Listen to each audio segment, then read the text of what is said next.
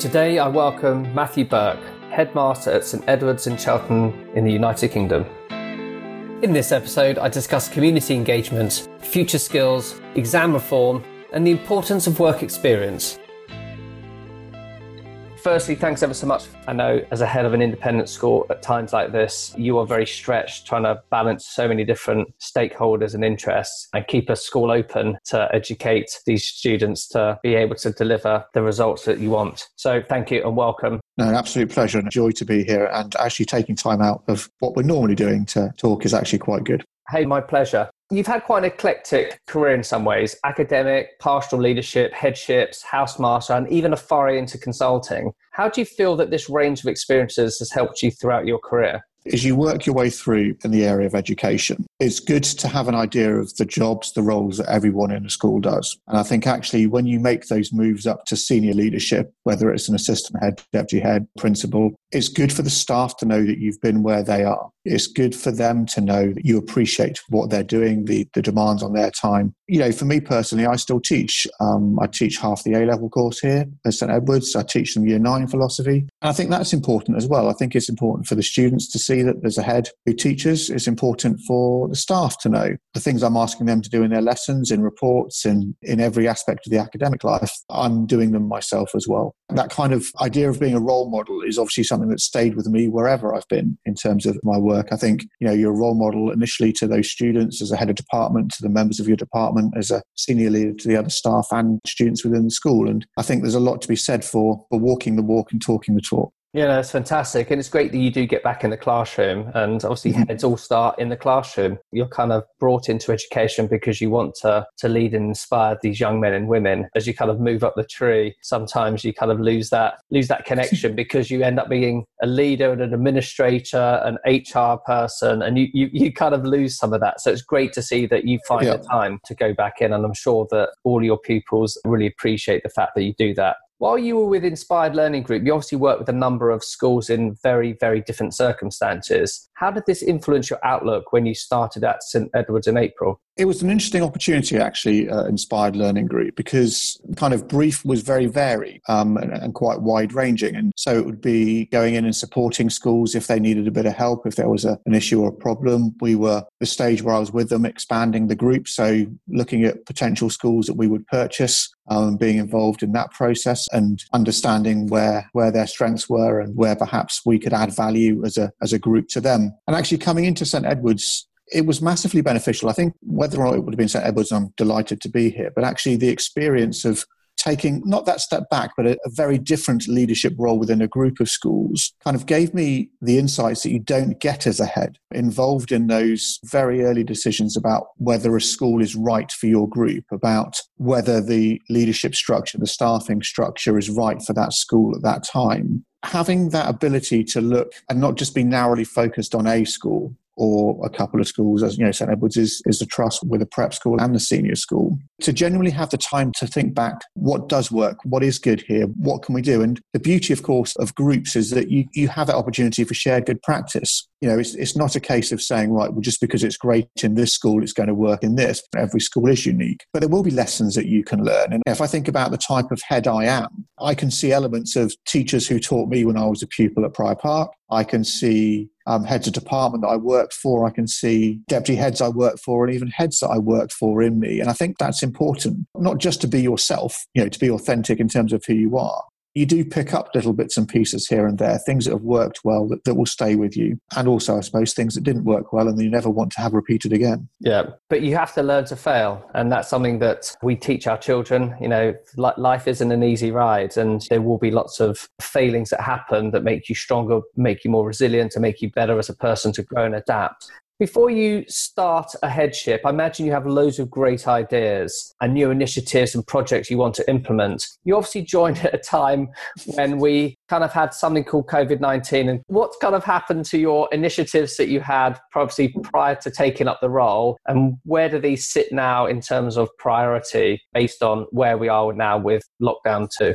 I think the phrase best laid plans is probably best describes the, my introduction to St. Edward's School. I suppose the process of thinking about what you would do when you join a new school as, a head begins at that moment where you think about whether you're going to make an application for that role. Because I think for me, as a head, you are the public face, you are the figure that everyone looks to to represent that school. And so it's absolutely vital that you believe in that school, that you can articulate what's important, what's unique, and what's special about that school to not just the existing parents and prospective parents, but the wider community the school sits in. And landing in um, a school in April, right when lockdown began, I mean, how did you manage to get going and ensure that the school could adapt to a new leadership. I can imagine you didn't want to instill too much change at that point, and obviously then lead a brand new common room and leadership, you know, and students through this brand new world. What was the biggest challenge that you had to overcome? The biggest challenge, being entirely honest, was about having those face to face interactions, was about actually being able to talk with people, not just one on one. I'm still at the point now where I haven't been able to have a staff meeting with everybody there because of the need to socially distance, but also, you know, there will be staff who are worried, have concerns and anxieties. So we just do meetings and everything else remotely. But actually, one of the things that hopefully is a strength of mine is the ability to communicate, is the ability to have those, form those relationships. And so the biggest challenge, you know, particularly at that time, joining, you know, April 4th, 2020 will be forever etched on my mind as the day I took over at St. Edward's. But it was not being able to meet parents, not being able to see the students, you know, so those year 11s and upper six, you know, although they didn't have their exams, it would have been nice to have conversations with them about what they've enjoyed, what their hopes, their aspirations were for. And yet, really, I only got to see them on results day. And that's not necessarily the introduction you want or the first time you meet those students and their parents being able to meet prospective parents and take them round the school, have conversations, get them to see students actually in classrooms, teachers interacting with them. We've adapted well with virtual tours and, and, various other things, as all schools have with regards to that. And that's all we can do. Of course, it is a frustration when you think one of the strengths of a school like St. Edward's is that is its pastoral care, is the relationships between students and, and staff and, and, and home and school. And not really being able to demonstrate that as effectively as you can is a frustration, is something that was a significant challenge. I have to say, I think, as in all schools, staff stepped up to the plate massively during last term. I won't say they went from zero to 100% here because that would be a genuine disservice to them, but they went from very little from a technological point of view to delivering nearly every lesson on Teams and following the timetable. And you know what? Actually, it was a blessing in disguise because actually our parents now are our best advocates about the educational experience that we're providing based upon last term's experience. And that will be the same for many schools up and down the country. I think it was the perfect storm. I mean, it was the perfect storm. We weren't expecting it. And, you know, when your back's against the wall, you can try new things. And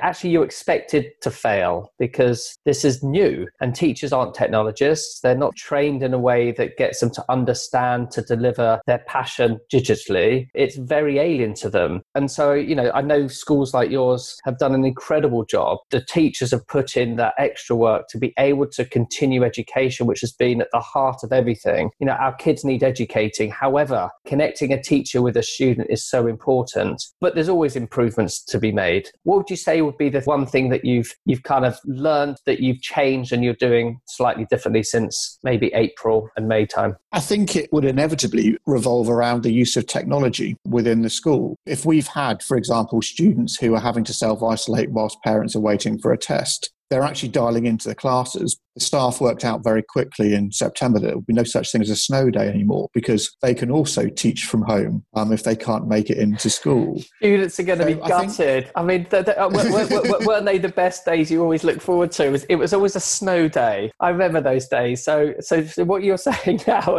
is that snow days will be no longer because technology has fixed that gap.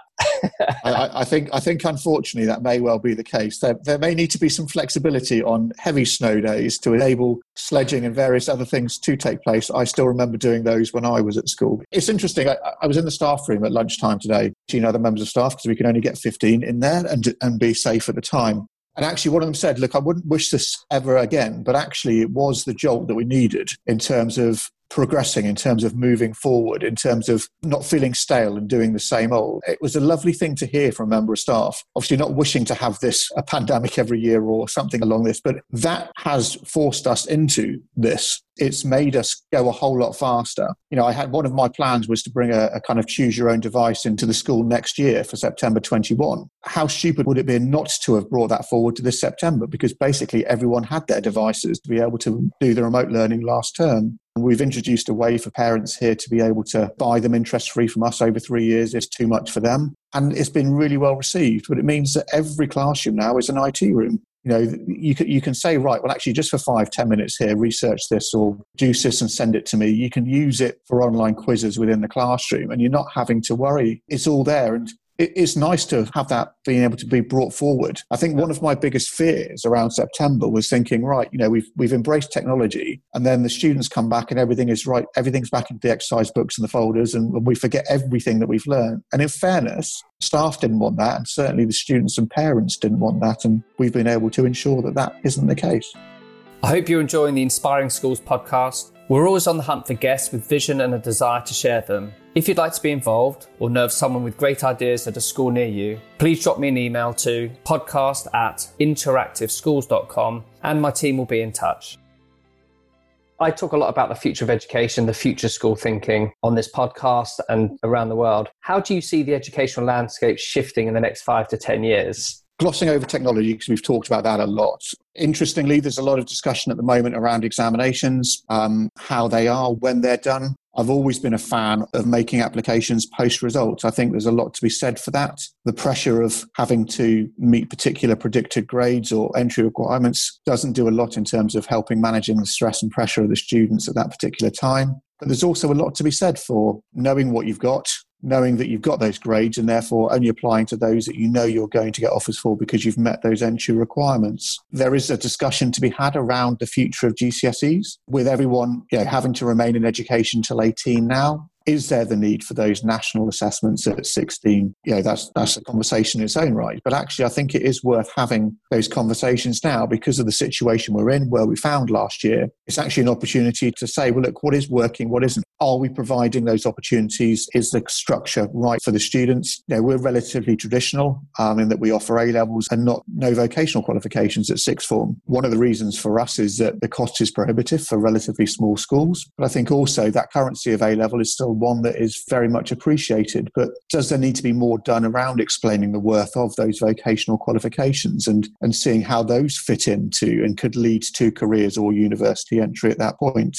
Yeah, I mean, you touched on vocations. I mean, that's heavily tied to skills based learning and also skills with our students because you look at the future of work and you look at what employers are looking for. You know, the more I read, the more I see come out year after year, the, the need for a university degree is becoming not worthless, but it's becoming a luxury of a very few career choices now. Companies and organizations don't care about that. They care about you, the individual. Show me you. Yep. So, where does that throw universities and education? Because we're on a conveyor belt in a way to get people into universities. I've certainly seen it in the last few years where I've been ahead, where you have a number of six formers who are looking to go into, for example, careers in finance, where they're thinking, look, I'm just going to go straight into an apprenticeship, straight into an internship. You know what? If it goes well and I want a degree, they'll probably sponsor me in a few years' time. I think what schools need to do from a careers point of view is, is genuinely be advising students on what is the appropriate course of action for them, what is necessary with regards to this. And this is actually where the role of work experience comes in. You know, it's really important. I say to the students here, I mean, we actually arranged some virtual work experience for our year 11s last term. Work experience is just as useful if it rules out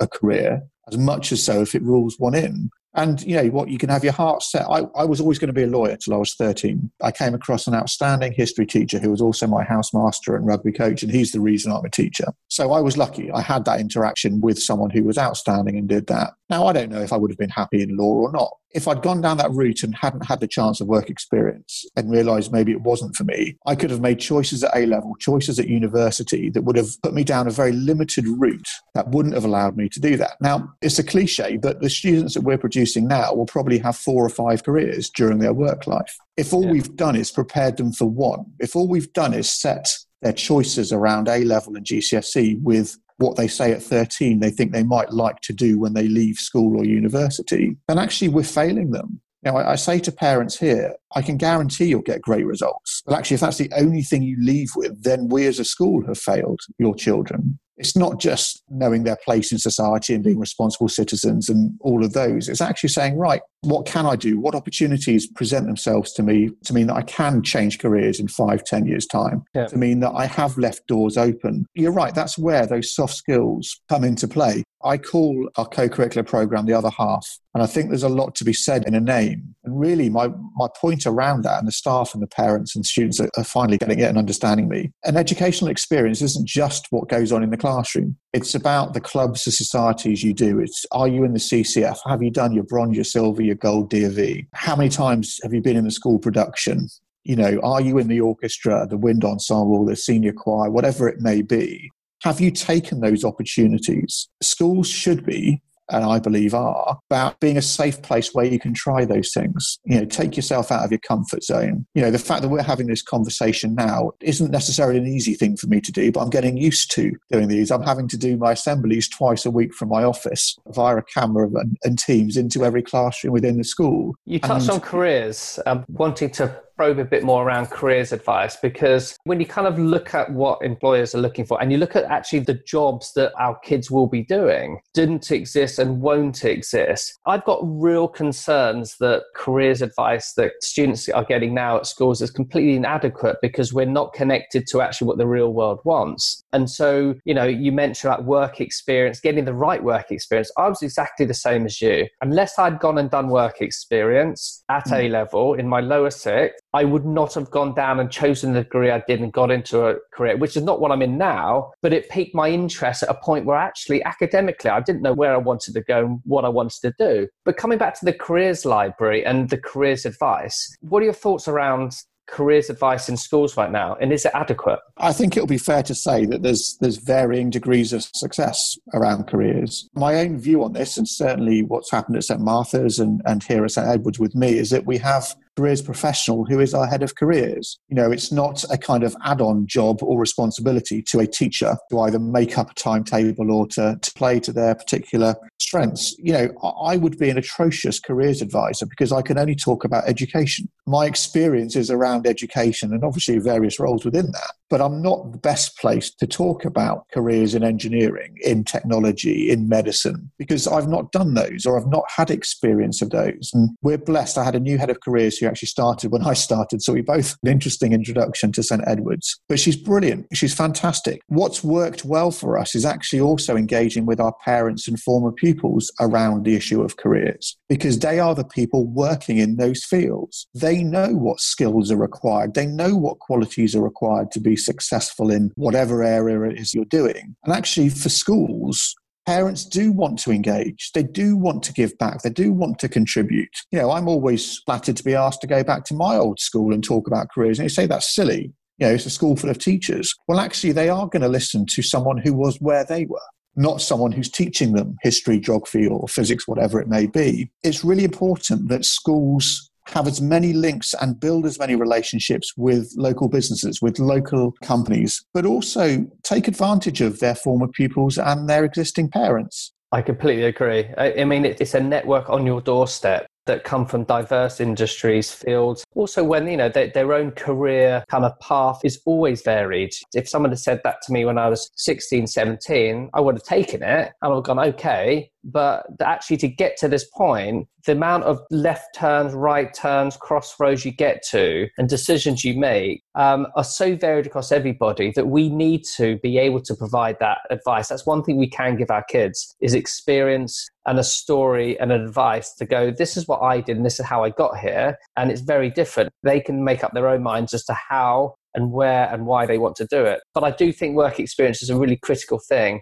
And it's a difficult thing to be able to deliver and give to all children at a certain age because you know there aren't enough employers to be able to facilitate it. You're right about the opportunities and the timing. I think what we've done here is just think a little bit differently about when that work experience takes place. So we actually have three spots for work experience now in year 11 once they finish their GCSEs. We just say to them, look, get at least one week's work done. Now, in normal times, that basically means they've got most of June when their GCSEs are finished, when everyone else is in school, and there isn't that pressure around employers and having too many people doing that. But we also have, we're fortunate to have a two week October half term. So we say to our lower six students, one of those two weeks needs to be work experience. And because we've moved, as most schools have, moved away from AS exams in lower six, have five straight terms in preparation for A level, we also get a week done at the end of lower six as well, that, at the end of that summer term. And it kind of goes to what I said about if you had your heart set on a career and you do your work experience in year 11 and it's absolutely not what you want to do, you've got two more opportunities to try different careers. If you're looking at medicine or veterinary studies and work experience is so important to those applications,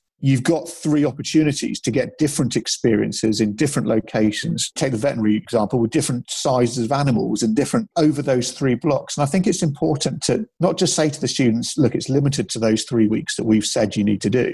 But there are opportunities over holidays to use time constructively and be, and be creative. But actually, having parents and former pupils who are able to do that and maybe even help offer that work experience is, as you say, a network that is on your doorstep. You already have it they buy into what the school is about and they want to go that extra mile to ensure that the kids get that same opportunity. So it's fantastic to hear your work experience and what you're providing for your students. It sounds great. Um, I want to talk about high performance learning. This is a new initiative aiming for a world class award in two years. Tell me more about HPL and why is this good for St Edward's and other schools like yours? Yeah, so I had the privilege a number of years ago of listening to Professor Deborah Eyre about high performance learning. It stuck with me. In essence, and she'll probably not appreciate me summing it up in this way, the rationale, the ethos behind it is essentially removing any artificial limits to the levels of attainment for every student. And so, an age old tale within schools is the issue of teaching groups and sets. I take the view, I know it's not shared with everyone, that actually I don't think we should set,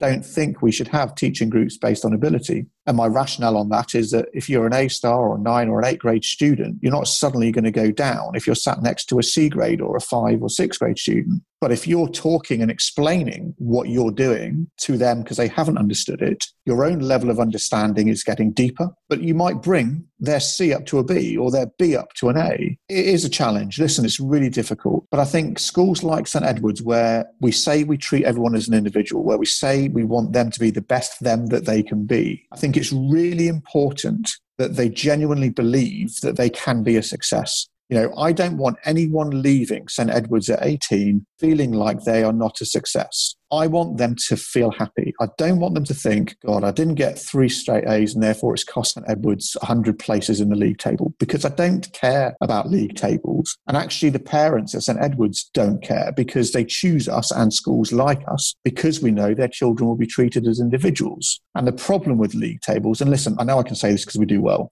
so it's, it's, easy for me to say that. But the problem with league tables is that you lose those individual stories of success. You're judged purely on those top grades. And listen, we're lucky. We do really well with our results. So I'm not taking that for granted. That's not every student at St. Edward's. Not every student is going to be a straight A star, go to Oxford and Cambridge or Russell Group University. And that's right. And that's good because I want a school with different people with different interests. The rationale behind high performance learning is that that needs to kind of permeate every aspect of school life. So on the sports field, you know, are you the best captain for your rugby team, for your hockey team, for your tennis team? On stage, you know, are you evaluating your performance once you've, you know, Chicago was our production last year. You know, were the leads thinking, right, that night was better than that night? What was the difference? What made me even better with regards to that? With our CCF, had the privilege of giving promotions out last week to our CCF. Outstanding young men and women who have done that. But they've had to reflect upon where they are but they are performing at the highest level for them. And, you know, success in terms of our students is relative to the individual there isn't a fixed mold of a St. Edward student. And I would not ever want to say there is a fixed mold because actually they should be themselves. They should be able to be the individuals that they are, progress and mature at a rate that's appropriate for them. But, you know, our Airfix Club is a brilliant example. You know, there's, a, there's three year nines who love making their models. So one of our history teachers has put on an Airfix Club for them this term. Isn't that fantastic? They love that. They're performing at it. They're doing great. That's where we are, I hope, with high performance learning. It's saying here's something for you as parents to say, look, this is more evidence to say we are what we say we are. We want your children to be individuals, to be a success, and here's something for you to hold us to account. It's a great model. It is a great model. Yeah. And I've, I've seen Deborah speak, also had the pleasure of going to lots of high performance learning schools and spoken to other leaders who have been doing this for years. So I do think it's a great model. And I can't wait to see that work. And I'm sure you'll, you'll hit the award that you need to hit within the next two years. Airfix, love Airfix. I remember going to a school, and and it, it's funny. It comes back to school stories and the authenticity, and that's actually makes you so different than everyone else. It's these things that are happening. We've talked a lot about kind of the school story, the voice, and you know raising your messaging. How important do you think marketing is from a leadership point of view within a school? Is this something that all school leaders should actively take part in, or should that just be delegated off to a marketing team? The quick and honest answer to that question, Simon, is that actually everybody within the school is part of the marketing team. Cleaning staff, catering staff, the office staff, teachers, the leaders, everybody is part of that marketing team. And I think it's it's a mistake to delegate it to your marketing team if you've got a marketing director or, or your admissions team and just think they're doing that and that's it. Because we can all talk great talks on open mornings about our aims, our vision, what, what we are for a school. But actually, on a day to day basis, it's the teachers who deliver that. And it's the parents, the students who are in your school at the moment who will be deciding whether or not you are delivering on what you say you are. And actually, the most powerful tool from a marketing point of view is still word of mouth. And actually, from that point of view, what's important is making sure your parents have the right messages because they're the ones on a, well, not at the moment, but on a Friday night having their dinner parties with their friends and discussing what their children have done during the week, the opportunities that they've had, the initiatives that have been brought in. So, marketing is absolutely key to my role, as it is key to everybody who is in a school. So everybody's got to own their story and you know everyone's passionate about what they do. You know, you've already shared all the stories already about how your staff are stepping up, how the students are excelling, the parents are committed. You know, they are the perfect ingredients to a very successful school and I really look forward to seeing how St Edward's develops and grows under your leadership. You've had a real kind of baptism of fire. You're still smiling, you're still optimistic, which which is a great sign of leadership. Matthew, thanks ever so much for taking the time out today. It's been really illuminating. I think you've got some great advice in there, and I can't wait to share this with our team. Not at all. An absolute pleasure, as always, to talk with you, and thanks for the opportunity. You can connect with me on Twitter, Instagram, and via LinkedIn. Remember, keep inspiring schools. We need more future school thinking now.